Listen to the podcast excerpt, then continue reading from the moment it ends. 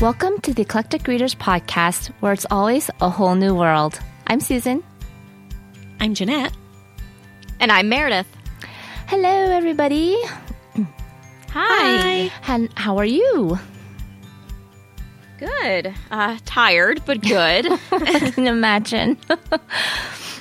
yeah, so um, not only is it daylight savings weekend because we were really good at planning when to record. Uh, Awesome. uh, yesterday was also the Nova Teen Book Festival, which, uh, so this is my second year going, and it's so much fun. There's tons of young adult authors that come in, and it's held at a local high school, and they have tons of different panels and talks that you can go to, and then a huge uh, book signing at the end of the day. So it's a lot of fun, but it's a very long day. yeah, I can imagine. It's a good time, though. Yeah, you yeah, 'cause went too, Jeanette had Jeanette, to come right? too. I did. Yeah. Um, our house has been hit with a heavy case of adulthood lately, which just sucks. Um, um, including like people being sick and stuff. I mean, it's been good. I got a lot in the. I've had a lot of time to read, but I just really needed some good um, book fun. And we had a really good time. We got to meet up with, you know, Litsy people and Yeah. yeah, it was really cool. The authors were amazing. So. Yes. Uh, I'm really excited to read The Belles and uh, Children of Blood and Bone are like the two that I'm like really wanting to get to soon. Yes. Their That's an authors interesting did like, title. a little conversation and they're um they were hilarious. They're just the best. Yeah. Nice. So, yeah. It was good times. So I have a lot of things to be reading. How are you doing, Susan? You have a lot of things to be reading. Isn't that like, Yeah. you know, something that's just I know, story a of constant? I feel like that's just the constant in your life now, you know, just always something to be reading. sorry, not sorry. yeah, seriously. yeah, exactly. it's a good problem to have.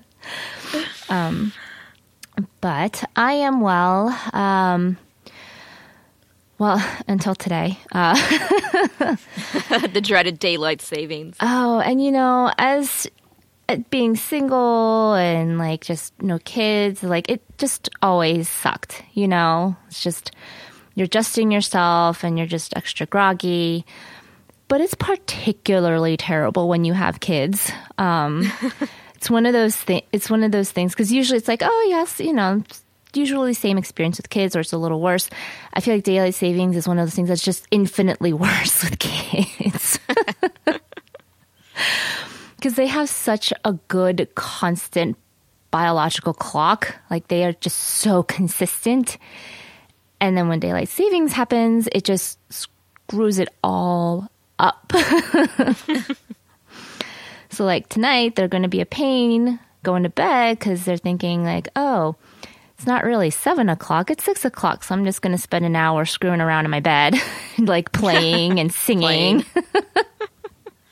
Not sleeping, pretty much. not sleeping. I'm like, oh man. um, I mean, th- and that opposite's true when you know push back the clocks. It's like now they'll wake up an hour early, and it's like no. Anyways, um, I tried to mm, make it better by sleep training them before um, it actually happens, but we'll see how it goes.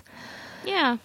But in cooler news, um, I got to go see Hamilton a few weeks ago, so that was exciting. Ooh, nice. Yeah. And I feel like, because I was like, oh, you know, Hamilton, yay. But I feel like the most exciting part was like, I got to read before the show started and during intermission because the only way we could get affordable tickets was to sit separately. so Yeah. my husband was literally like all the way across the theater from me. So thank you for this really sweet date night where I got to read all by myself. Yeah. well, because you know it's intermission, like everybody's getting up, going to the bathroom, walking around. It's like, mm, it might not be worth it. Try to meet in the middle, you know. Yeah. Right. So it's like I'll just stay in my seat. I'm gonna take my Kindle. yeah. That's great. so I just sat there reading. I'm like, well, I'm I'm having a super nerdy moment right now, and I'm okay with it. Just embrace See? it. yep. You guys say You're I living your best life. Yeah. So it was really good. I really enjoyed the performance. Um, everybody was phenomenal. So That's awesome. I'm glad we were able to go. Um, and then a couple nights ago, we went to go see Black Panther. So, um, just seeing all these like awesome, diverse shows, you know, Yeah. it's really great. And that was so good. Oh, it's really good. so I guess I guess I had like adulthood fun, you know, Yeah. going to the movie, seeing a show. You got So. to you got to adults, the nice adults. Yeah, I know, right? The fun version. Yeah.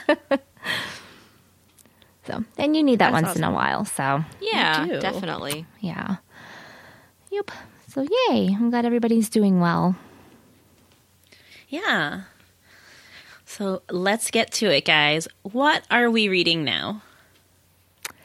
Um, well, I am continuing my year of rereads.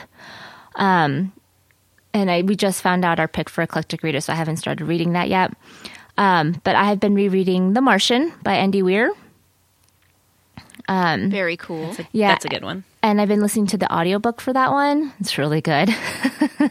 That's awesome. The, yeah, I'm like, well, my husband and I were trying to listen to it together. Mm-hmm. So we've been like, we still have like four hours left, and we've had four hours left for months now. Because trying trying to find a time when we can both sit down and listen to it hasn't really been working out too well.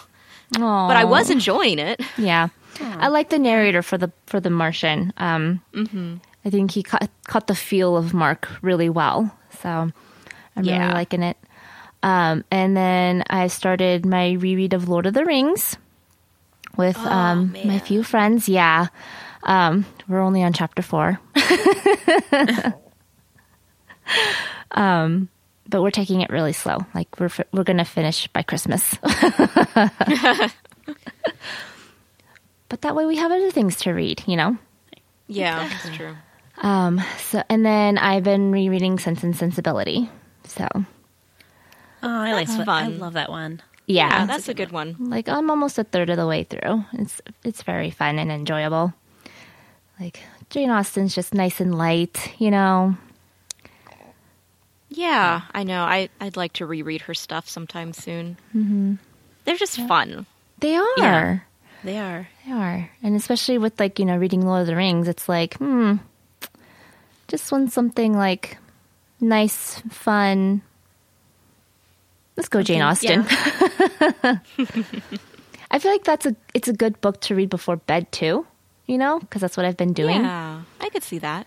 Um, It's not stressful. It's not intense. You know, it's not No. sad. Mm-hmm. yeah, and Austen can be kind of funny with Yes. like some of the satire stuff. Mm-hmm, yeah, I mm-hmm. could see that. yep.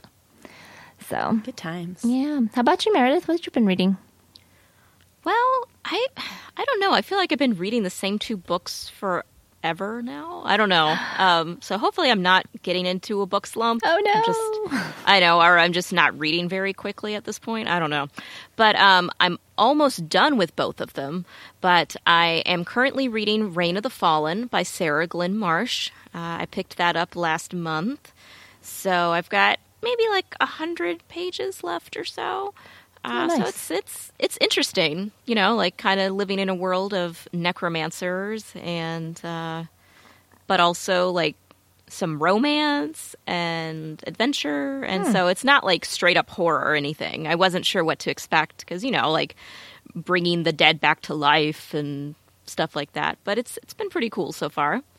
And I'm also, after our conversation last month, Susan, about uh, genre bending weird books, um, I'm listening on audiobook to Lab Girl Nice. by Hope Jahren, uh, which was one of the books that Schwab had mentioned in the article that we talked about. And so, yeah, like I mean, it's it is mostly a memoir, but at the beginning of her chapter, she kind of gives you a science lesson on different plants and how things kind of work. And so, so it's kind of cool to to be learning some things I didn't know or had completely forgotten.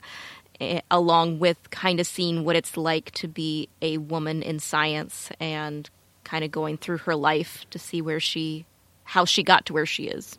That's So pretty it's pretty cool. good. Yeah. So, Jeanette, what are you reading? What am I not reading? Is kind of the question. Pretty much.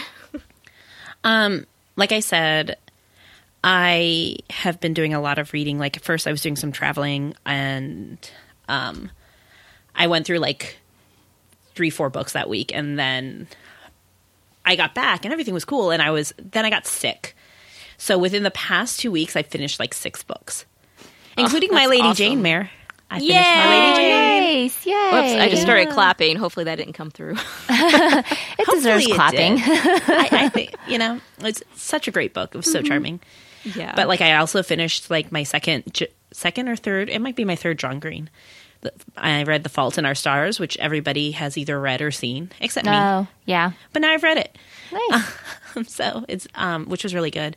But I read Lady Cop Makes Trouble, which was the sequel to um Girl with Girl Waits with Gun that we read last year. yeah. And that was so good. And I read The Paper Menagerie by Ken Liu, whom we interviewed. yes. Um, yeah, a couple years ago, and I've been wanting to read the Paper Menagerie for a while, and I finally did it for my cousin book club, and it's so good. Like it's so good, guys. That one I recommend. People should read the Paper Menagerie. I like that title, Paper Menagerie. yeah. yeah. Well, and the um the title story was read on um LeVar Burton's podcast at one point, which made me Ah, even nice. more excited to read it because, you know, LeVar Burton read it so well and it's such a good story anyway. So, yeah, um I did my V is for Vengeance because, you know, I wanted to do my tribute to Sue Grafton and do another book in that series.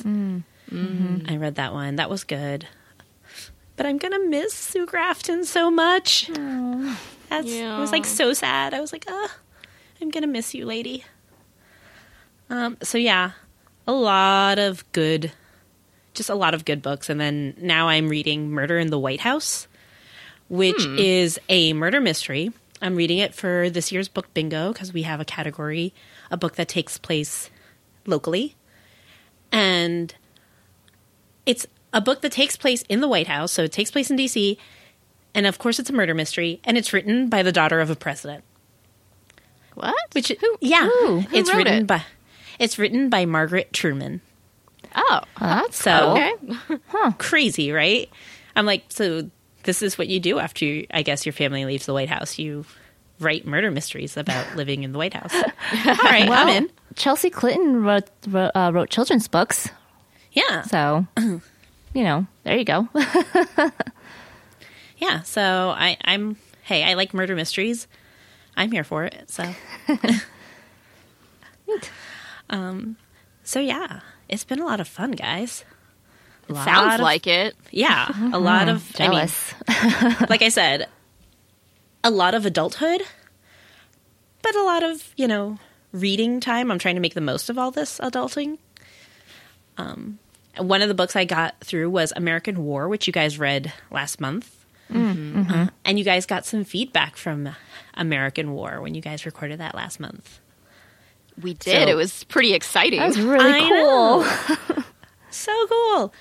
So the author Omar El Akkad, uh, he listened to the podcast episode that you guys recorded discussing his book last month, and he commented that part at the end about the old man on the bus made me so happy. It's the first time someone's mentioned it. Thank you so much for taking the time to read my book and for this really fascinating dissection of it. So, good job, guys. I know. It's like, what? Do we sound that smart? I feel like we didn't really like, you know. like we sounded really smart, Susan. Okay. but no, I Okay. I think we had a good discussion. Yeah, was I really like that discussion. Um, but yeah, a good book to discuss because there's so much to talk about. yes, and I feel like those kinds of books always makes for a good book club book. You know, so oh, yeah. when it's like a discussable book, then you're you know it's pretty you'll you'll pretty much get a good discussion out of it. So, Mm-hmm. Yeah. Yeah. but yeah, And I, just cool. for the record, you guys always sound really smart. Aw, thanks. Well, So you, you know. sound smart too, Jeanette. yeah. I know. I know. Um, no, it was really awesome. So we appreciate you listening, Omar El Akkad, and uh, thank you for that sweet feedback. Yes. It's really awesome. Thank you. It's really cool when like the authors have good feedback about our discussions. Yeah. So, yeah. So speaking of discussion, I have a topic to talk about, guys. Ooh, what's that? Well, this month we of course read Shadow and Bone, and it's a fantasy novel, and there's a lot of world building. Mm-hmm. And I wanted to talk to you guys about what do you guys like to see in world building? Like we read a lot of fantasy novels, but you know, even in non-fantasy novels, there's usually a lot of world building. Right. Like in uh, Dark Matter, like there's a lot of world building because they go to a lot of worlds. So yes, worlds building. yeah, That's a pretty literal right there. yeah. So, what do you like to see? Do you like to see a lot of detail, a lot of explanation? What do you like to see? Uh, so I got to make a small confession here. Okay. Um, when this was brought up, and then I saw the question, I was like, "Oh my god! I don't think I really actually thought in depth of what I like to see in world building. I just like it. Like, Yeah.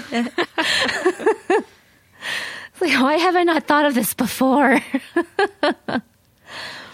um, but I think in general, um, with the books that I like, I, I like enough to understand the world's physics and rules of nature.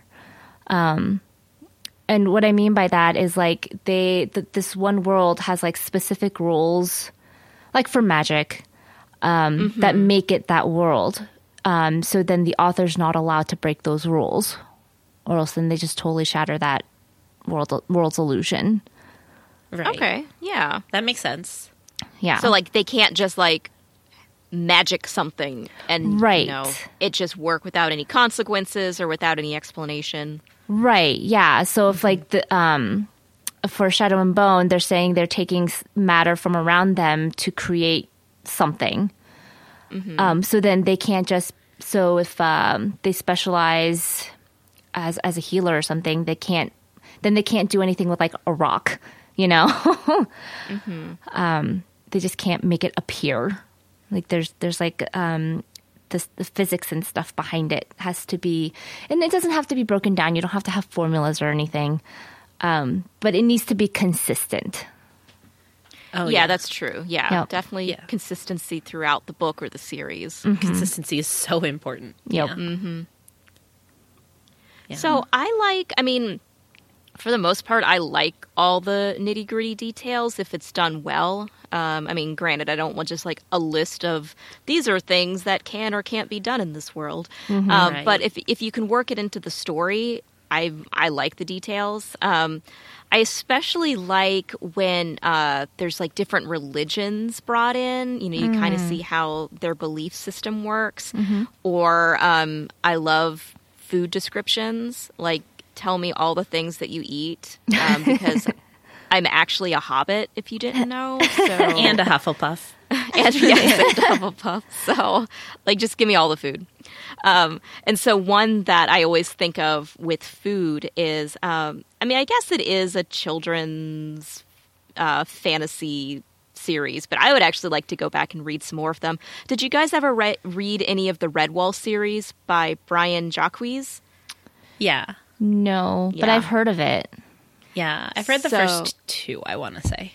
So Jeanette can can attest then even just in the first two like they have all of these feasts and like he goes into like some nice details like so much so that there's actually a Redwall cookbook out there now Nice. so you can like make the meals from the feasts and so I like that. Yeah.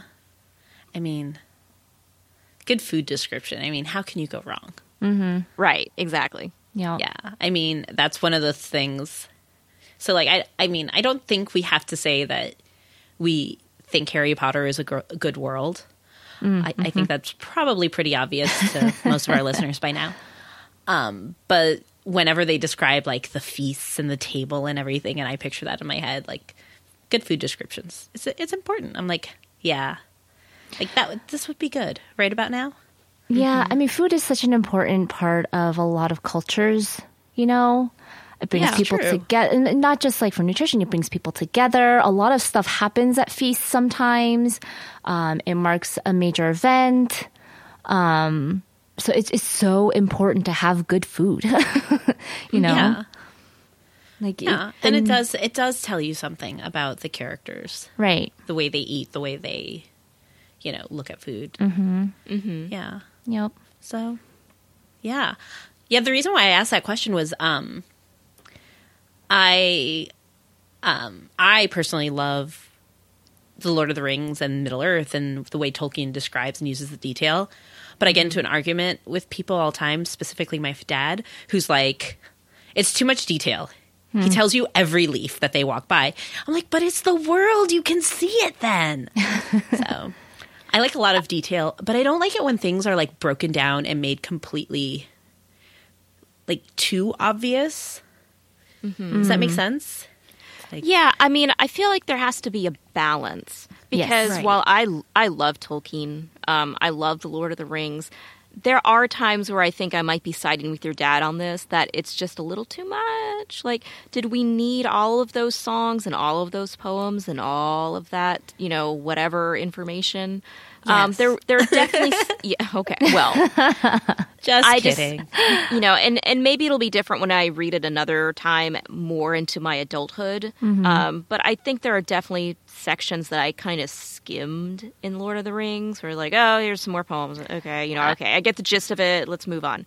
yeah. I Um, did that too. So, right. And so I think there does need to be somewhat of a balance. Like another one that I'm thinking had a lot of like description up front, like really building the world, um, was Kushiel's Dart yeah. oh yeah. yep. where I mean that was like really heavy on making sure you understood how this world worked and how the religion worked and like the structure of society and everything. And so those first couple hundred pages, it was kind of tough to get through. I mean, it, in the end, it was worth it, like totally worth it. But it's sometimes it's hard to see the light at the end of the tunnel when it's just so much detail getting thrown at you. Mm-hmm. So Yeah. I, I think you kind of need to be in that right mindset to be like, okay, I am going to read a book with a lot of world building, and I just need to prepare myself. This isn't going to be like a light, fluffy read. Do you, So do you think it's better to like have it all up front like that then, or to like, pe- like parse it out throughout the story? I don't know. I mean, do you think you lose more readers if you just throw it all up front, or do you think people will be willing to stick with it if it's just like tons of detail and world building up front? Yeah, you know, that's a hard question because I feel like we've read a book recently where they kind of spread the detail throughout the story, and I was like, no, come on, like, I want to know what this means. Mm-hmm. I can't remember which book, but yeah, I don't know. What do you think, Susan? Which do you prefer? Uh, personally, I'd rather have it um, given to me as time goes on. Um, I feel like that's kind of how you learn stuff as you go on through life, you know? um, and I mean, it kind of depends on the world building too, because like with Kushiel's Dart, not only are you learning about the world, but you're also learning about the politics and the government and, and, and society. And like, to me, th- I'm not that interested in that. um, I'm not that interested in the, the politicky side. Um, right. But but do you think by getting that information you were able to appreciate the story more as it went on? No, Oh, because I would forget a lot of it. well, okay, yeah. so the you know they mentioned something with the connection of one like small baron or whatever, and then that baron comes back, you know, 300 pages later, and it's like I totally forgot what that person was doing. Like, why is he so important? You know? Yeah. Now there's um there's another book that comes to mind that is very heavy on the world building, um, which we already talked about, Ken Liu. But uh, The Grace of Kings was uh, the book that Tara and I actually talked to him about on the podcast episode. So, you know, obviously we were reading it ahead of time, as you do. and I I had to put page tags on the map at the front, and then he also, which I think was nice, he had a list of characters, kind of Oh, broken down by like where they were from, mm-hmm. and kind of like a little bit of a description of them. So I just had that tag. So, you know, once I'm like 500 pages in and this person pops up again and I'm like, wait, who is this? I could flip back and be like, oh, oh, okay, okay, gotcha. I remember now. Oh, that's Right. nice. Um, there's a version of that in um, Sarah J. Maas's Throne of Glass books too. Like she always has a map, and then she has a um, glo- I don't want to call it a glossary, but like a pronunciation guide, I guess, mm-hmm. on how to like say the characters' names and things like that, which I find very helpful because I did the same thing in my Kindle edition. Was I tagged that information mm-hmm. so that when I need it, I can go back to it. So I do like it when authors do that, like have a little guide if something's going to be very complicated, Right. you're really going to need to know, for example, the map, like how the world fits together. Right. Yes, and and can we just say, like, at least for me, I love a map in a book. like if I oh, if I yeah. open up a book and there's a map, I'm pretty much gonna like it. I think. Like, I just I love maps. I unfortunately have recently read a book or two where I did not like it, even though it had a map. So I'm not going to What? make that guarantee anymore. No, But there can always be but exceptions. it's a good guess. sign. I will say that it is a really good sign. Yep. Your odds are better. Just because Yes. maps. Yep. Why is it that book maps are so awesome? I don't know. I don't know. I just well, I mean, I just like maps, but just to and I think it helps flesh out the world, Right. Because you can actually look at it. Yeah. and then you can say, oh, well, you know, as they're traveling along, you can kind of get an idea of the terrain and the distance they're covering, or, you know, oh, well, this is a port city and that one's up on a mountain. And, you know, like, I just, I love it. Yeah, you can really picture the journey. Yep. It's true. So we talked about consistency. How deeply do you guys like ponder and pick apart the worlds as you guys are reading them? um At first, I really, I actually don't, unless it's something super blatant that really sticks out, which means like you're not doing your job, you know. um, Yeah. Yeah. Um, but with the first read, I tend not to nitpick. Or I try not to. Um, I just want to like enjoy the story and enjoy the feel and the tone, you know, all that, and the adventure.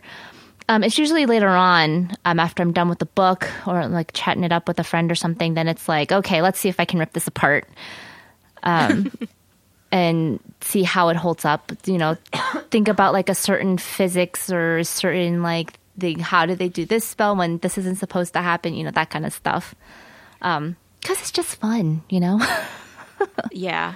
I agree. I mean, I think I'm more likely to pick it apart if it's something that I'm reading to discuss with someone, Yeah. or or like Susan said, if it's just like blatantly doesn't fit into the world. Mm-hmm. yep. Yeah.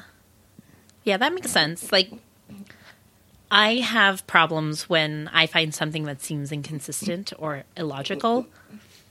But every now and then, like, there's an element introduced to a book. So, one of the books that I read in my, you know, February of super reading was Incarnate by Jodi Meadows, which is a really, really interesting world. Like, there's a, I haven't read the other two books in the series yet, but there's a lot that goes unexplained in this first book, which I find really interesting. Like, she sets up a lot of questions and she doesn't answer them all.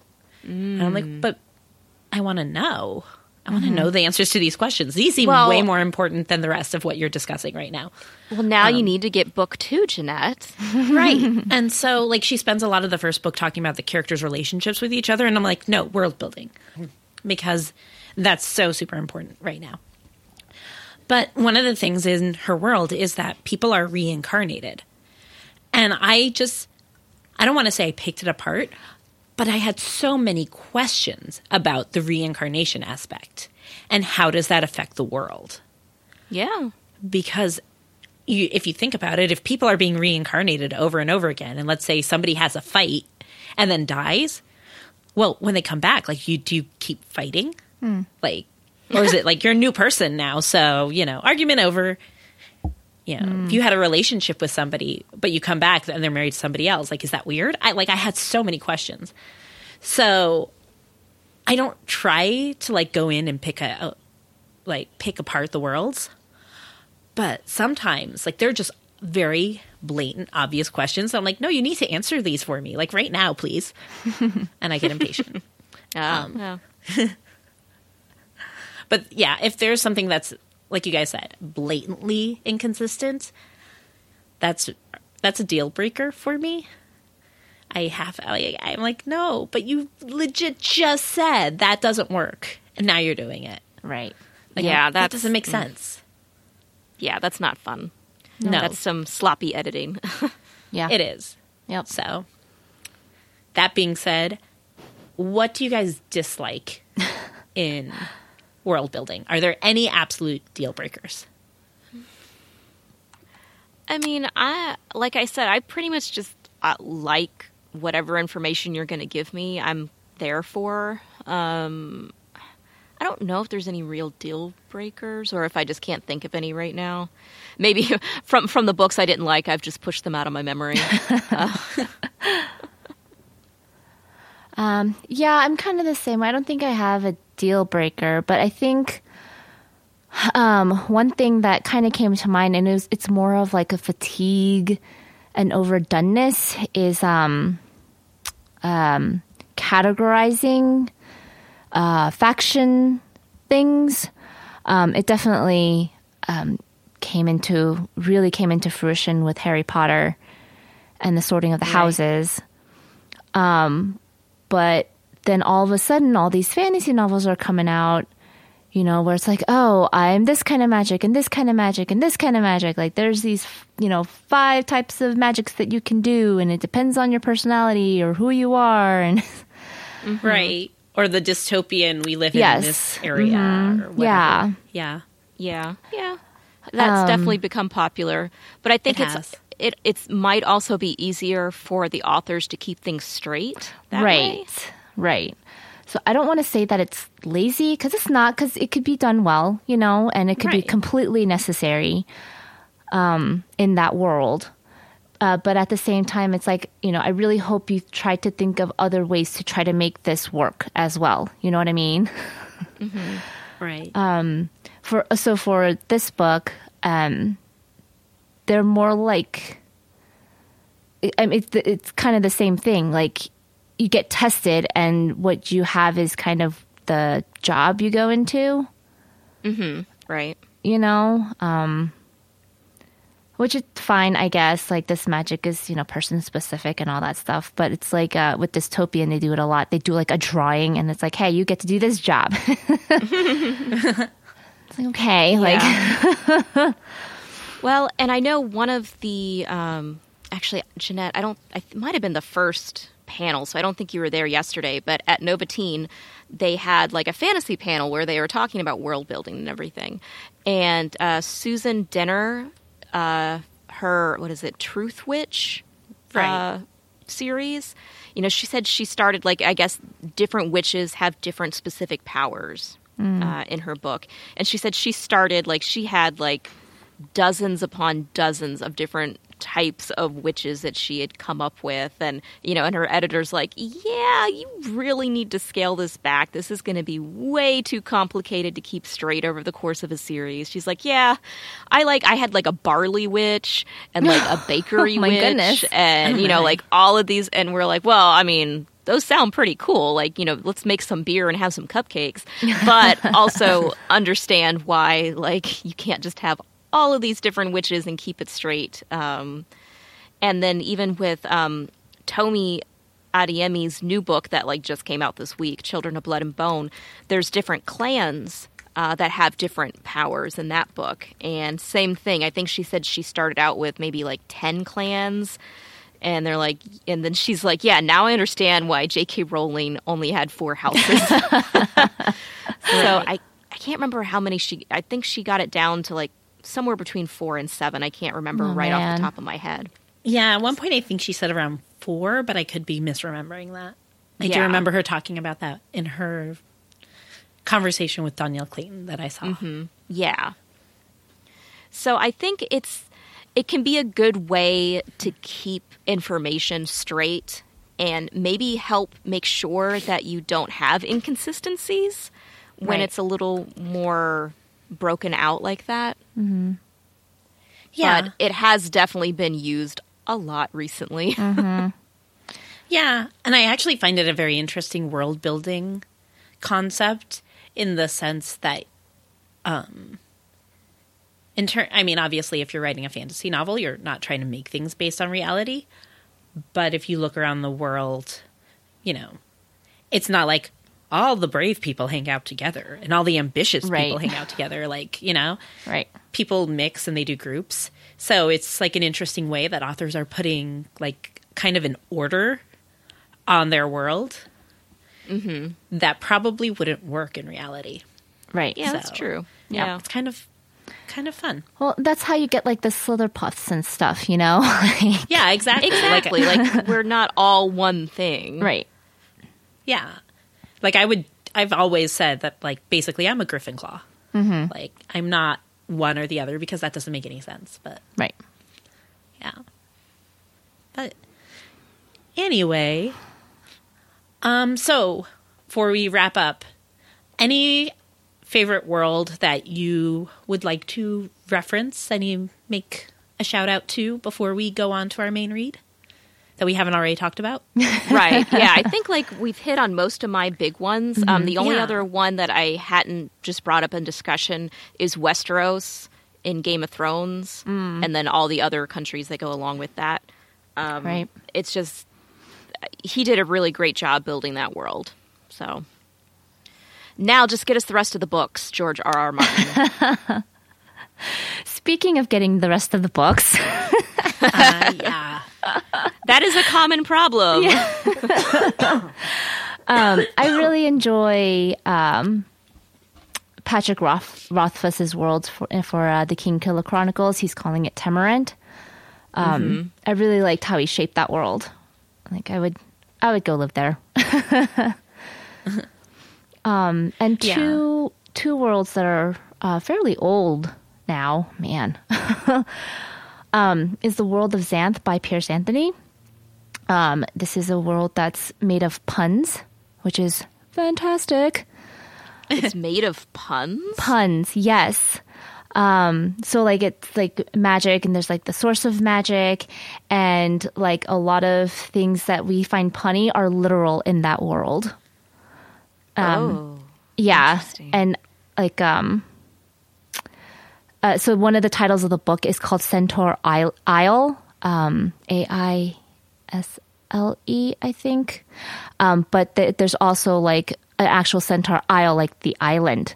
Um but like the the the huge thing magic is like the centaur actually has an aisle like that you walk you know down Like you walk down Yes. in a store. yeah That's funny. And it's he's so consistent with that world. Like I just I love it. um Yep. And then um oh and then another one is the nightmare, like the nightmares who brings nightmares as an actual mare. So All right, I need to check this out because I am all about the puns. yep. Yeah. It- it's it's delightful. Yeah, Discworld does some similar stuff. They do some some similar things with like wordplay and stuff like that. Not like the world is made of puns, but right. like, but they do do some things with wordplay, which are super super fun. I love that world. Mm-hmm. It, that one's a good one. Yep. Um, and then I just want to reference the world of Pern, um, which is by Anne McCaffrey, uh, where it's a planet of people and dragons working together to survive. That one's still on my list. I yeah, haven't done that one yet. So Yeah. good. So I think I think those two will always be like my top worlds that I love. That's awesome. yep. So, do you have any others Yeah. you would like to bring up, Jeanette?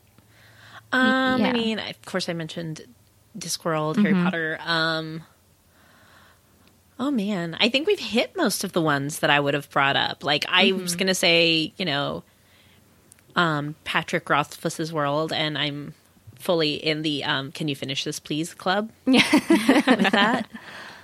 Um, but yeah, we've hit most of them. Um, so one world I will say that like kind of contradicts the things that I have mentioned, but I still love it anyways is Wonderland. like Ah. from Alice in Wonderland. Like, Oh, okay. It doesn't necessarily have consistency, and it doesn't always make sense, but it's Which so much kind fun. of the point, right? Yeah. yeah, that's like the point of it. And I guess because that's the point, I just love it so much. And I tend to love people's takes on it. Um, there was a book, Heartless, that came out last, was it last year? It might have Oh, been the year before, but I think it's last year. Yeah. Mhm. Um, by Marissa Meyer, and she kind of plays with that, and she also does a lot of like word wordplay and stuff with that. But I just love other people's plays on Wonderland because it's so much fun. So that's definitely a world that I really enjoy. That doesn't necessarily make sense or have consistency, but it's great anyway. It's okay. Yeah, it's okay. It's okay. I don't have to be consistent. Authors aren't, so I don't have to be. All right. Well, uh, so let's move on to this month's main read discussion, which was a young adult fantasy. And I'm looking at the time. We're we're going to be talking for a while, so Yep. settle in. Uh, this is going to be a long episode, and I'm okay with that. Uh, it so we read Shadow and Bone by Leigh Bardugo, and let me give you a quick summary. Surrounded by enemies, the once great nation of Ravka has been torn in two by the Shadowfold, a swath of near impenetrable darkness crawling with monsters who feast on human flesh. Now its fa- fate may rest on the shoulders of one lonely refugee. Alina Starkov has never been good at anything. But when her regiment is, is attacked on the fold and her best friend is brutally injured, Alina reveals a dormant power that saves his life, a power that could be the key to setting her war ravaged country free. Wretched from everything she knows, Alina is whisked away to the royal court to be trained as a member of the Grisha, the magical elite led by the mysterious Darkling. Yet nothing in this lavish world is what it seems. With darkness looming, an entire kingdom depending on her untamed power, Alina will have to confront the secrets of the Grisha and the secrets of her heart. so dramatic. I know. That's YA for you. Uh, so, Love it. so, what's one thing that stood out to you in this book? Um, for me, it was how much I didn't hate Alina. um, I have this habit of not really liking uh, female protagonists too much. Like in general in- or YA ones? in generalish, but mostly it's been YA. Um, but I didn't I didn't hate her. Uh, I liked her. I liked how her power power was revealed. Um, I kind of liked how her growth was going with that. Um, I and uh, so I just I, I liked her. Her personality wasn't like too awful, so that was nice. Yeah. so yeah, I was kind of surprised how much I like her. Yeah, I mean, she really was. I agree. She was really well rounded. Um, and she's not like. She's not perfect, no, which tends to be the thing that I don't like about protagonists is like they're perfect and everybody hates them. And I'm like, okay, you can't have it both ways. Um, but that's not the case with Alina. But to me, what stood out actually, and this is because I'm a complete organizational nerd, I liked the organization of the magic system. I'm like, It is oh, very yeah, organized. that's true. it is color coded. Okay, guys, It was made for you, Jeanette. it was. You know how much I love color coding. Um, so it's color coded, and then it's color coded within the color coding. yes, I was just thinking that. It re- it, it is. Yes. It's amazing. yeah. I mean, I, I- like just tell me that there's like tabs and spreadsheets, and like just have done with it and have my heart. Someone out there definitely has a spreadsheet of all of the different all the different sections of this. yeah. So let's talk about uh, the like it's kind of magic, but they call it small the small science system. So Yeah. you have the Corporalki, which is the Order of the Living and the Dead, and underneath that, uh, which they have red uh, keftas. Is that how you say it? Maybe. I think so. Uh, yeah, I so, so. so they're red, and so underneath that order you have heart renders and healers. Um, and then we're also told they're kind of at the top tier um, because of all Grisha, they have the hardest road and they require the most training and the most study. And then underneath them, we have the Etherealki, which is the Order of the Summoners, and they are blue. And then you have Squallers, Inferni, and Tidemakers. And then the next uh, section is the Materialki, which is the Order of the Fabricators. And I think I read that they wear purple, which I like. I like purple. um, and then they have the Duras and the Alkemi. So, what did you kind of think of how the magic system was broken up? I mean, I mean, I know you like it. I, I was, I, um, no, I like it. I really like it. I like that it's. I like the way it's divided. Like, there, it's like you have power over like people, or you have power over elements. Mm-hmm. It seems like, or you have power over like things. Right. And I think that's a really, I mean, obviously organized, but it's also a really interesting way to divide it because if you think about people, they have different talents, and some people are really good with people, and some people aren't, and some people are really good with like nature and growing things and whatever, and you're not. There are other people who are not. Like, I couldn't grow a plant to save my life. I've killed so many. It's sad. Mm. Um, so I think it's really interesting way to look at people's various talents and strengths. Mm-hmm. Mm-hmm. Yeah. Yeah, I agree. Um, I liked how it worked for this world because it's you know everybody had this different talent, and the way they broke it down, or or the author she broke it down was really well done. I think it was really thoughtful, and um, I didn't think anything was out of place, or it's like, huh, this doesn't quite fit. So why does it belong here? You know. Um, So I think, I mean, I think I've always had an issue. Be like, oh, they were born with this power, so that's what they're gonna be. You know, like, mm-hmm like can, And can so, oh, sorry, go ahead. I just like can, I just want to read something where it's like, oh, I want to like go and I want to be a heart render or I want to be a healer. You know what I mean? So, but that's okay. Now, I feel like you probably still have to have an affinity to at least one part. Like, you know, you might want to be a, like, uh, sorry, let's see. You might want to be in the summoners and Etherealki, but like the, like, you can't make the wind move or you can't Right. make, you know what I mean? So Right. I think there is still some level of what you're born with, you know, what, you know, um, but we do see that you can be trained too. Um, and so, what did you think? I'm going to read like uh, a little quote, but um, what did you think about the fact that they, some people think it's magic, but in the story, they actually talk about it as more of science based than just like it's magic. Um, and so in the book, it says, What looked like magic was really the Grisha manipulating matter as its most fundamental, at its most fundamental levels. Marie didn't make fire. She summoned combustible elements in the air around us, and she still needed a flint to make the spark that could burn that fuel. The grounding principle of the small science was like calls to like, but that's where it got complicated.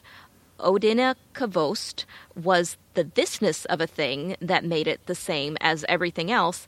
Etovost was the thatness of a thing that made it different from everything else. Odinakovost connected the Grisha to the world, but it was the Etovost that gave them an affinity for something like air or blood, or in my case, light. I mean, I really like that concept because, again, I think it comes to the idea of like everybody has their own strengths and the things that attract them and the things they're interested in. Um, so I like that, like, like calls to like kind of idea. And I also kind of like how it puts, it sets up a structure and limitations on Yes. magic. Mm-hmm. Like, it's not just these powerful people who can do anything and get their way because i mean you know that would be boring if they could just do anything the fact that they have limitations and you have to work within your limitations i think is really important Yeah. Uh, yeah, so um, I agree.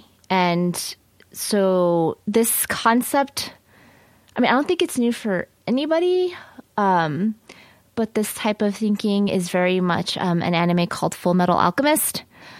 Um, Yeah. it's it's alchemy, looks like magic, but it's alchemy. And I mean, it very much sticks with like you know the rules of thermodynamics and the rules of matter. Like, you can't make something out of nothing. You have to you know take what's around you and use that to make what you need to. Um, so it's something that I've always been used to thinking about um, and thinking of. Um, and I always like that kind of thinking. I like where you like pull something to make something else. Like it's very sciency. Yeah, it is, Yeah. Um, and I think it it it might make things a little more difficult for the author because she is setting up some very strict guidelines. But it's cool for, to be a reader that sees that, right? So it's Yeah. not just like, oh well, I just wanted to make this magic happen, so I made it happen. Uh, you know, I, I like that she's saying that like this person who can work with fire still needs a flint to make the spark.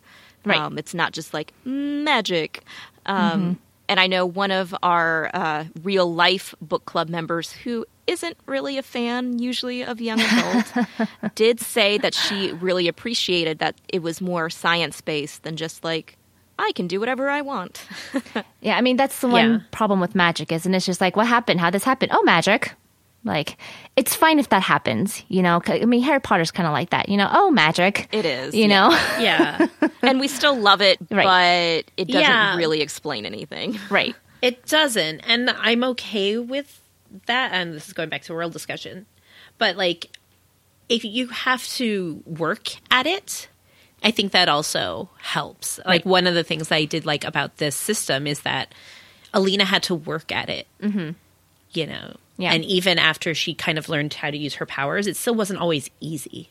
Mm-hmm. And I think when you have to train and work at your powers, that also makes it more more agreeable like because there's still a limitation Right. Mm-hmm.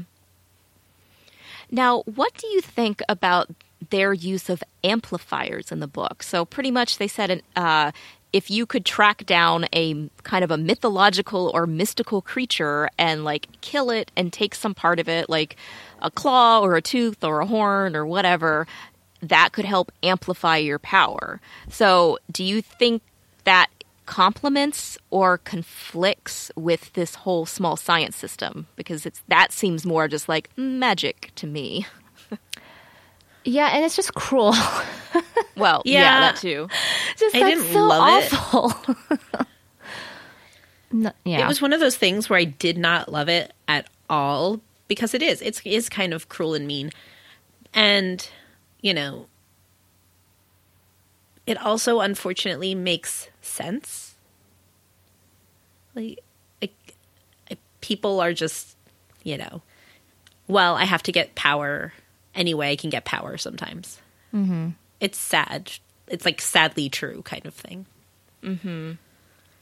And I mean, they do try to kind of pull it together. Like um, in the book, they say uh, she's doing, uh, Alina's doing research, and she says the books were very clear that a Grisha could only have one amplifier in his or her lifetime, and that once a Grisha owned an amplifier, it could be possessed by no one else. Like calls to like, and the bond is made.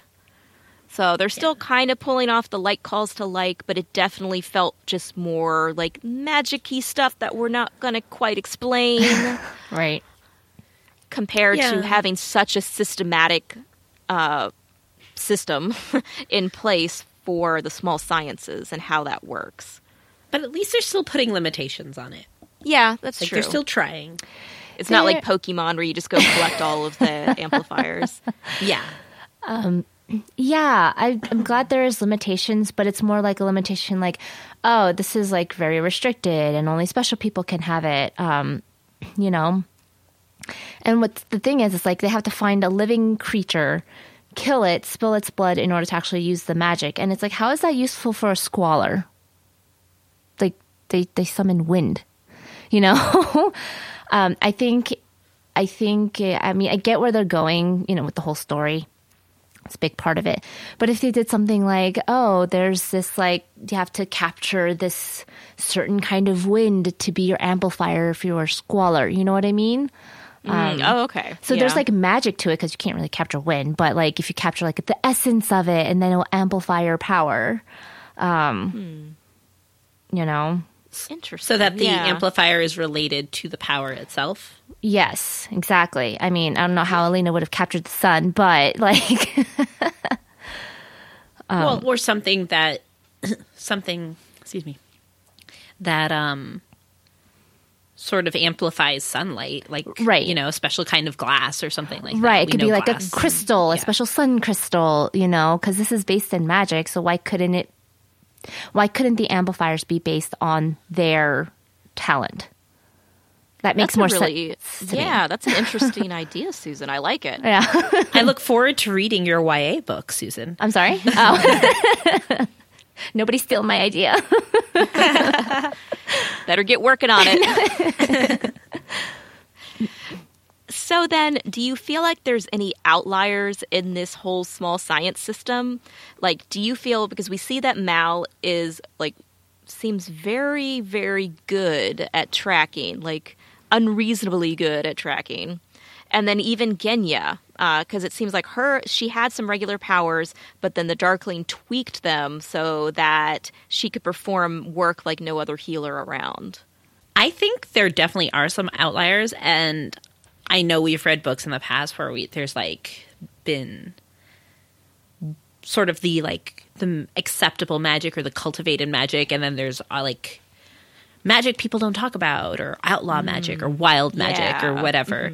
We've definitely read those books before, and I'm wondering if this is some kind of similar thing where the magics that sort of don't fit within the system they were either, you know, ignored or people sort of, I don't want to say bred them out of existence because that makes everybody sound like they're, you know, breeding cattle or something like that. Right. Or, mhm. or they just weren't cultivated. Mm-hmm. Yeah. That, you know, yeah.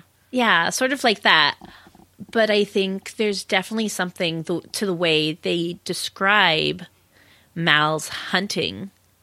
Like he has such a natural gift for finding things, and he's the only person who could have possibly found this magic animal. And I definitely got a sense of, wait a minute, like there has to be more going on here than he's just, you know, naturally gifted at looking for things. Mm-hmm. Mm-hmm. Um, because when you're talking about a, a magical stag that nobody's seen in centuries, like somebody just doesn't figure out how to, you know, track that animal. Right. So I feel like there might be more like secret underlying magic that people don't talk about because they don't know that it still exists. Or maybe they never knew that it existed because it didn't fit into their system. Or maybe it's like like uh, old magic versus new magic. Yes. Where like Mal's is more of the old magic because I mean there must be some sort of old magic for these mythological creatures to still be roaming around, right? Yeah. Exactly. now like sorry this just like just came to me now. So yeah like old magic and new magic. So that kind of reminds me of like narnia. Yes. i don't know. Um, i'm interested to see if they kind of like play up with this in the other books.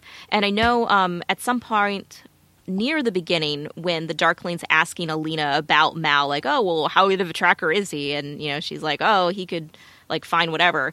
And then um, the darkling what did he say i wonder sometimes how much we really understand our own gifts Yeah. and Yeah. so I'm like, hmm, because we know the Darkling's been around a long time, so he's probably seen things come and go, or uh, you know, things that you can't always explain with the small sciences. Yeah, I mean Right. that, that's my question is like how do they test these kids to know that they have the magic? Maybe that test only tests what they know. So all the other people who have a different sort of magic just fall under the radar, you know? Mm-hmm. Well, and I think they test them. They talk about how they were tested with an amplifier person, right? Yep. Right. So, I mean, if you're thinking about like if Mal's magic is finding somebody or finding something, if an amplifier is standing there testing him and he's not actively looking for anything, Right. like what How is being supposed to know? amplified? He's just being, he's just standing there. right. Like, But that's the thing, like that's the only way you're testing somebody is by using an amplifier, you know? Like Right. they don't know that there's more subtle or magic that cannot be detected by something completely physical and um what's the word I'm looking for? What's the opposite word of defensive? Offensive. God. Um powers. It's early, you guys. Um, because Yeah. it's obvious that you see someone throw fire. It's obviously obvious when somebody moves wind, you know. right. Exactly. Know. And I can't remember who it was in our real life club, but um, someone brought up an idea of, especially since Alina had been suppressing her gifts for so long, you know, like the whole like you can't get rid of energy, like it has to like be doing something. I can't remember the exact like, you know what I'm talking about? Like, Yeah. Yeah. I- it's, yeah. Like, yeah, it you is can't, early. you can't. Uh, yeah, energy cannot be. I, I think it's like energy cannot be destroyed. It just changes, like transfers or changes. or something. transfers or changes. Yeah. So I then think that's people. a fairly good summary. Yeah, yeah. Sorry, s- scientists we're, out there. smart, okay? We know things. It was We always sound that we are smart. smart. That- we um, already put it out there. So, anyway, so, so someone was bringing up the idea. Well, maybe Alina, because she is like the Darkling in an idea in in the fact that like they're kind of unique. And so is is Alina also a type of amplifier like the Darkling, hmm. but maybe she was inadvertently amplifying Mal's talents all of these years because her power had to be going to something. right. So I don't know. Hmm. And then did it just stick? Like, is he just good now because he's he was around her long enough, or if they're apart long? Because I mean, they are apart for a few months. I, I get a little foggy on how many months she was at the palace, but Yeah, obviously he was still finding the stag without her. So I don't know. I, but it was an interesting idea. It definitely is. Yeah. Yeah. Now mean- let's. Oh, sorry. Go oh, ahead. go ahead. No, go ahead. Uh, no, I was just going to move on. But if you have something else, please, please say. Oh no, I was just thinking of like Genya because Genya's ability is, you know, making people pretty basically. Mm-hmm. Um, I mean, in our um, real life meeting, we basically called her the plastic surgeon of the Grisha. um, I I just wonder if there's a lot of people like that whose powers are kind of on the edge of of um, the small science system. Right. Like, yes, technically, like you're manipulating the body, so you fall in line. But I wonder what other kind of edge powers you could mm-hmm. have. Uh, Yeah. Yeah. Yeah. Yeah, I was wondering out loud. You can keep going. But it is a good thing. Yeah, like could they make more plastic surgeon Grisha or is that just something that she really just had an affinity for? I don't know. But it was interesting. It was interesting to see that the Darkling could tweak things if he wanted to. Right. And so it also makes you wonder. I mean, he's had a lot of time to practice, that's for sure. Um, all right, so let's talk about the Darkling. Is he really a bad guy? You know, or do you think he can be redeemed? Um, what What are your feelings on this guy? Uh, I actually don't have that many feelings. Um, I don't like him. Uh, I I don't think he can be redeemed. Um, only because he just he just killed so many people for his own end.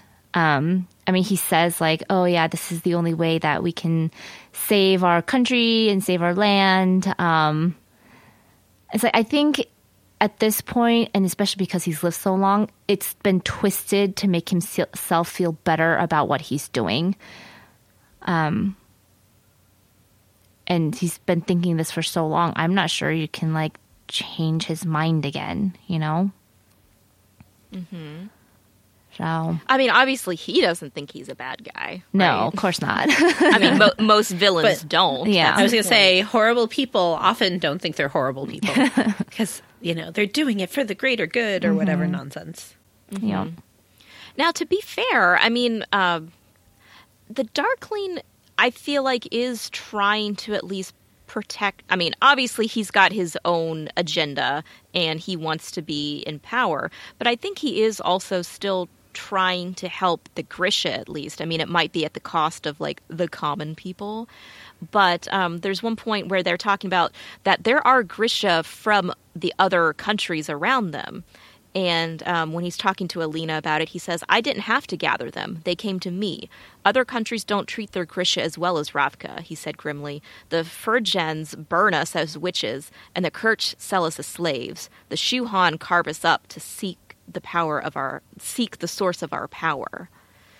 And so, I don't know. Like, I'm st- I, I'm torn on him, and I think I think maybe we're supposed to be like the way like obviously there's two more books. Um, we'll have to see what happens, but I just know like from being on like social media that the Darkling is a very popular character. Like there's lots of Darkling scented candles and Darkling prints. and so like I just like is it just people wanting to like the bad guy or is there still more to him that we don't know yet? Uh, there could be. I mean, I would hope that you would find more about his history as the books go along because, you know, we said before, he's lived a very long life. Like, maybe we'll see the actual point of his tur- his turning, of him, his, uh, his uh, wanting the greater good twisted, you know? Um, I don't know if that would make him more sympathetic to me, but at least, like, I will know, okay, I see where he's coming from now, you know? I mean, yeah, I would like to see more of where he came from and, you know, his background. But I, I mean, uh, the whole time I was like, this dude's bad. Yeah. He's the bad guy. Oh, yeah. You just knew it from the beginning. I really, really did. Like, I wasn't sure the like first couple of times he interacted with Alina, but it was pretty quick. Yeah. that I, I was like, oh yeah, like the, he's going to turn out to be the villain in all of this, and I really, I was ho- kind of hoping I was wrong, but I kn- knew he was going to turn out to be the villain, mm-hmm. and I was like, okay, Alina, he's training you, he is teaching you, he's doing some good things, like. Get all the knowledge, get what you need, learn the things you're supposed to learn, and then get out, get out, get out, get out. Get the F out of there, please. yeah.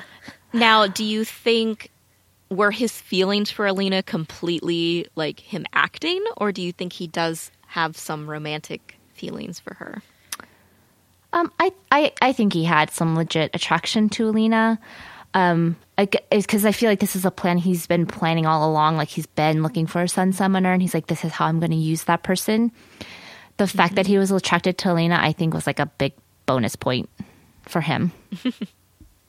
Yeah. I mean, I definitely think he does have some feeling for Alina, but I think his feelings are very selfish. Yeah, And I don't think he cares about Alina in the sake in the kind of way like I care about what's best for her and what she wants and what she thinks. It's I care for her and so she has to be part of my world. Right. yeah. I think that's a lot of his feelings about everything. yeah. Yeah. like- Um, yeah, and and I know like this. I feel like this is probably the most quoted line of the book that I see used in in artwork and all things, but it's from the Darkling, and he says. Fine, he said with a weary shrug, make me your villain. and, you know, and so I do wonder like, he's lived forever. Like, this probably isn't the first time that he's been going through these things. but I don't know. I'm just I, I hope we get to see more of like a character development, a character Yeah. study of what his past was like. Um, because we get a little bit from um, Baghra, his mother, when she's trying to get Alina out. And she says, he was just a brilliant, talented boy. I, I gave him his ambition. I gave him his pride. When the time came, I should have been the one to stop him. It's because I love him that I will not let him put himself beyond redemption. And so that's why I feel like I think there might be some sort of redeeming factor that we're going to see in the other books that'll make things like harder on Alina, right? Because mm-hmm. right now it's easier to stand against him if he's just the bad guy. Sure, right? sure. Um, but yeah. I feel like his mom is also being very hopeful, you know, like mom love. sure, yeah, yeah. So, um, and so like kind of along that, so she's she's been around obviously even longer than him. I, it would be interesting to see how long these people have been living. Um, yeah. But we did find we do find out that he is the same Darkling that created the Shadowfold. And so, like, we know it's just this awful place that has split the country in half and really crippled the country because now they've lost their port cities, or at least it's very hard to get back and forth between them. And right. so um, we've been we found out that the Volcra were actually created in the fold by like the people that lived there when it happened, which is just horrible.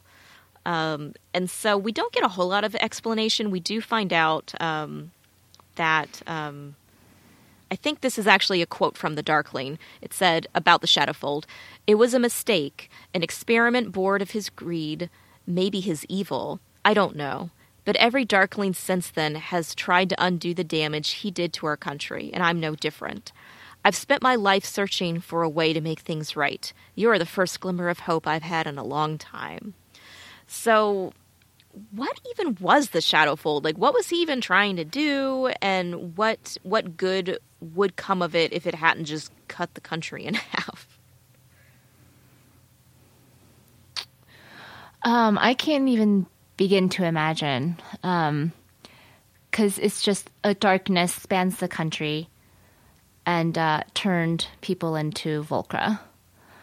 Um, uh, maybe it was like some shadow magic that he tried to amplify and it went wrong. Hmm. Um. Yeah, I wasn't. I, I, was not able to gain like a full grasp of what the the shadow fold could be. Hmm. I know. I was wondering if maybe he. I mean, I don't know why you would like test it. Well, I don't know. It was a weird place to test it if that's not where he wanted it to be. Right. Um, but I was like, well, maybe he was testing it and then was planning to pretty much use it along the country borders just mm-hmm. to keep the other countries out. But obviously that didn't work, or he didn't try it again after that first time. Yeah. Well, also, why would you test that in the middle of your country? Exactly. I mean, so it's all it's all a little weird. Mm-hmm. Yeah. And I mean, I definitely I kind of more got the feeling like he was trying to do something like actually like terrible and greedy to the people. Like maybe like in defense of like the Grisha or something like that because he does talk about how Grisha have been treated badly. True. And it just went awry. But who knows? Yeah. yeah. Just not so, enough information. Again, you know, exactly. And I mean, it's the first book in a trilogy. I'm hoping we get some more information, but um, it's it's it was an interesting show of his power, but then the Volcra was something he was not expecting. And they said like it's kind of that that showed that kind of put him back in his place, right? Mm-hmm. I mean, mm-hmm. he hasn't tried it again in years and years and years. Um, so it was interesting. Um, another interesting part of the world building, right? Yeah. true, true. Now, going a little bit back to the amplifier, uh, we do see that Alina gets one um, at first. So she finds the stag because of Mal, and they get there, and she's just like, and rightly so, she's like, oh my gosh, I don't want to kill this beautiful creature. um, and then, of course, you know, the Darkling, I guess, was pretty much following them, and then is able to kill the stag. And we had been hearing throughout the book you know, one reason Baghra wanted Alina to get out was they're like, well, as soon as, you know, if the Darkling kills the stag, then he'll have power over the amplifier to then use on you and then he'll control you. But then we see at the end that while that had been true, like he did kill the stag and then he is tr- able to pretty much manipulate Alina to do what he wants, she suddenly like has this epiphany that the stag was trying to tell her that by her showing mercy, she could then take the power back. And so that's, you know, that's how she gets away in the end because she is able to like take her full power and she does that cool like slashy light sword thing Yeah. that the Darkling did with the Dark. That they're all like, "What?" and and so what? But what did you feel about the fact that suddenly Alina giving the stag mercy gave her power again over the amplifier? Like, do you think it was a cop out? Do you think it worked within the story? What are your feelings? Uh, eh, I had a lot of eye rolling. Okay. Uh, it, this happens a lot, and it's like I, I understand and I appreciate that you're showing that mercy is you know very good and it's very powerful. Um, but I feel like it's the definite go-to thing for a lot of authors to do in in situations like this. And it, it's like, yes, I don't want you to kill a living thing for your own gain, but at the same time that I, I don't know, like it may have been harder work, but I think it would, it would have been more appreciated if there was more work behind her getting her um, herself back, getting her will back. Um, than It was just too too nice of a bow. Yeah, like put on at the end. I'm just reading, um, and, and unfortunately, I just got a lot of eye rolling from me. She's like talking about the stag being in her dreams and stuff, and I was like, oh no. of course. um, but that's So just you- me. Yeah, but so do you wish that she had just been able to take the power over as soon as she got the amplifier, like back in the forest, rather than it waiting until she had the epiphany at the Shadowfold, at the just at the right time? You know, I think I would have preferred that than her having the epiphany. Um, that it was just automatically transferred over, and then they'd be like, "Oh, how did this happen? I don't understand." And then it's like, because I showed mercy at that moment, I see. Like, but to draw it out, um, I wasn't too thrilled. Okay. Yeah, I think that's a good point. The drawing it out is the part that makes it feel more cheesy and, you know, overdone. Convenient. Right. yeah, it's Yeah. it's not the actual. I mean, you know, mercy. I don't think is ever like, oh yeah, we're over that. People should stop with the mercy already. Right. Um, I but the the drawing it out, I think, was what felt cheesy to me with Yep. the dreams and the whatnot. yep. Like the concept of mercy, great. Yes. Yeah. Like and I I, said, did appreciate that. I do like the idea of Mercy being a- able to overtake what he did that was very selfish and wrong. I just wish it had been done right then. Right. yep. All right. Well, I know we're definitely over, and we we could keep talking about all this stuff. um, so, just a couple quick fire questions. I well, maybe we'll see how much we want to talk about them.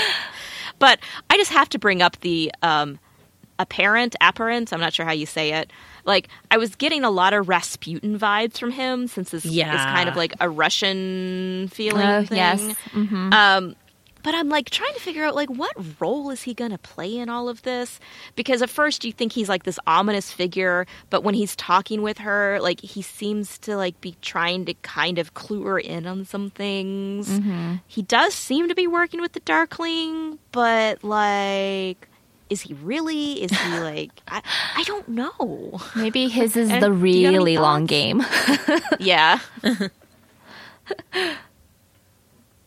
Yeah. I, I mean, definitely Rasputin uh, vibes. Yeah. um, you know, I, part of me wants to believe that, like, oh yeah, we're like judging him prematurely, but eh, Rasputin was not a nice guy, and it just makes me think of the movie Anastasia, yep. I was just like thinking all the that. time, all the time.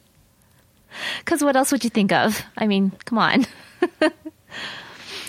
Um, but I'm right there with you, Meredith. Like, I have no idea where the, where she's going with him at all. Yeah. I'm interested to see, though. Um, Yeah. Because he, he does talk a lot about faith and suffering when he's talking to her.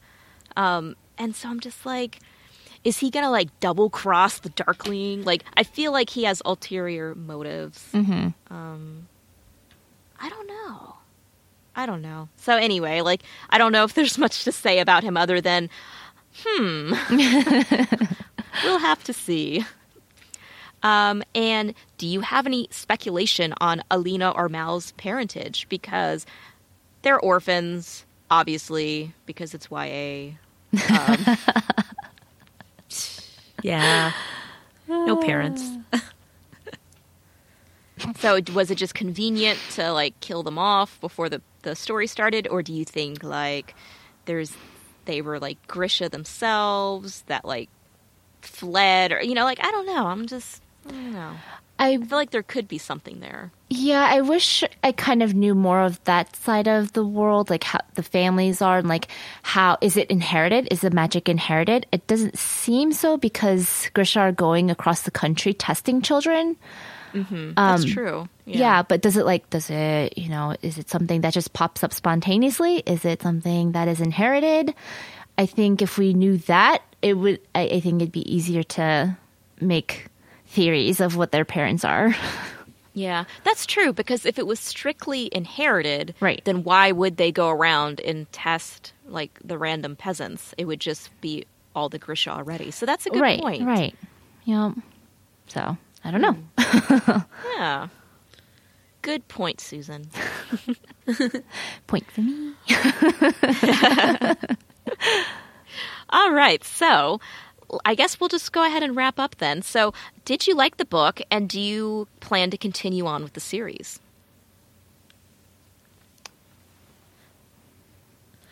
Um, I did like it, and I do think I'm going to continue on with the series. Um, you know, there's stuff in it that's very YA, so I'm like, oh yeah, I see where this is going. But the more I think about the book, and the more like we talk about it, the more I end up liking it. And so I def I was planning on continuing anyways, but I'm definitely gonna do so now that um, everybody's brought up some ch- interesting things to think about. Yeah. Yep. I'm right there with you, Jeanette. Um, I think I will read it. It's not one of those where it's like I have to read the next book, um, but I would like to continue reading to see how the story goes and see how much more of the world is explained. So, Yeah, Yeah, I I have agree. questions. yeah. yes, definitely. yep. Lots of questions that hopefully will get answered in the next two books. And I've heard really good things about the series, so I'm hoping that that rings true for me. Um, I did like the first book, but I do feel like a lot of it was setting up the rest of the story. Um, so now that we've got the world built, we can continue on with the story. So I, I think I'm going to plan on probably reading the next two pretty soon, just so that it's all fresh in my mind. Because I got a box Yeah. set of the paperbacks, so it's like they're already Nice. sitting on I my was shelf. saying, you might as well then. yeah, might as well. They're staring at me.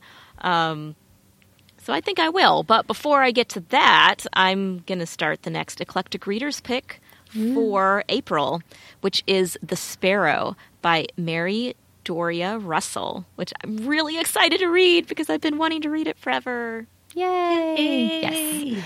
I'm super interested in reading this book, so Me too. Yep, looking forward to it. And well, that was that was an awesome discussion. I love how we just can keep going and going and going. Oh, yeah. we should just do like a marathon podcast. How long can Anybody we talk? listen to us that long? I don't. Know. Listener feedback, you get in touch with us. Yeah. Would you listen to us if we did a 24 hour marathon of podcasting? Or a live stream, maybe. Oh, yep, definitely. That's probably more of a live stream thing. Yeah. Uh, poor, poor David will probably rip his hair out. yeah. I don't think he would edit that for us. Yep. um, well, as always, you can always find show notes uh, at eclecticreaders.fireside.fm slash 46. Goodness, getting up there, guys. We're getting Yeah. old. And where can people find you on the internet, Jeanette? Uh, you can find me on Goodreads and Litsy at JMT Rivera. That's R I V E R A. And you can find me on Twitter at Dr. Jeanette. That's D R J E A N N E T T E. Hey, How about you, Meredith? So you can find me on Instagram, Litsy, Twitter, Goodreads at Mare the Book Gal, M E R E T H E B O O K G A L. Nice. And people can find me, uh, Goodreads, Twitter, and Litsy under Ruri Kaicho, R-U-R-I underscore K-A-I-C-H-O-U, um, or go to our Goodreads Eclectic Readers page. Um, we have threads and whatnot for all the d- discussions and books that we have read in the past. So um, come and join in the conversation. Um, Yeah. And, and as always, you can subscribe to your favorite podcatcher so you'll never miss an episode. Um, and I mean, that's pro- part probably the easiest way to keep track of all your podcasts, right? Yeah. It's true. um, please rate and review us on iTunes. That is the best way uh, for people to find us. And I think that's it. So let's shelve this until next month. Bye. Bye. Bye.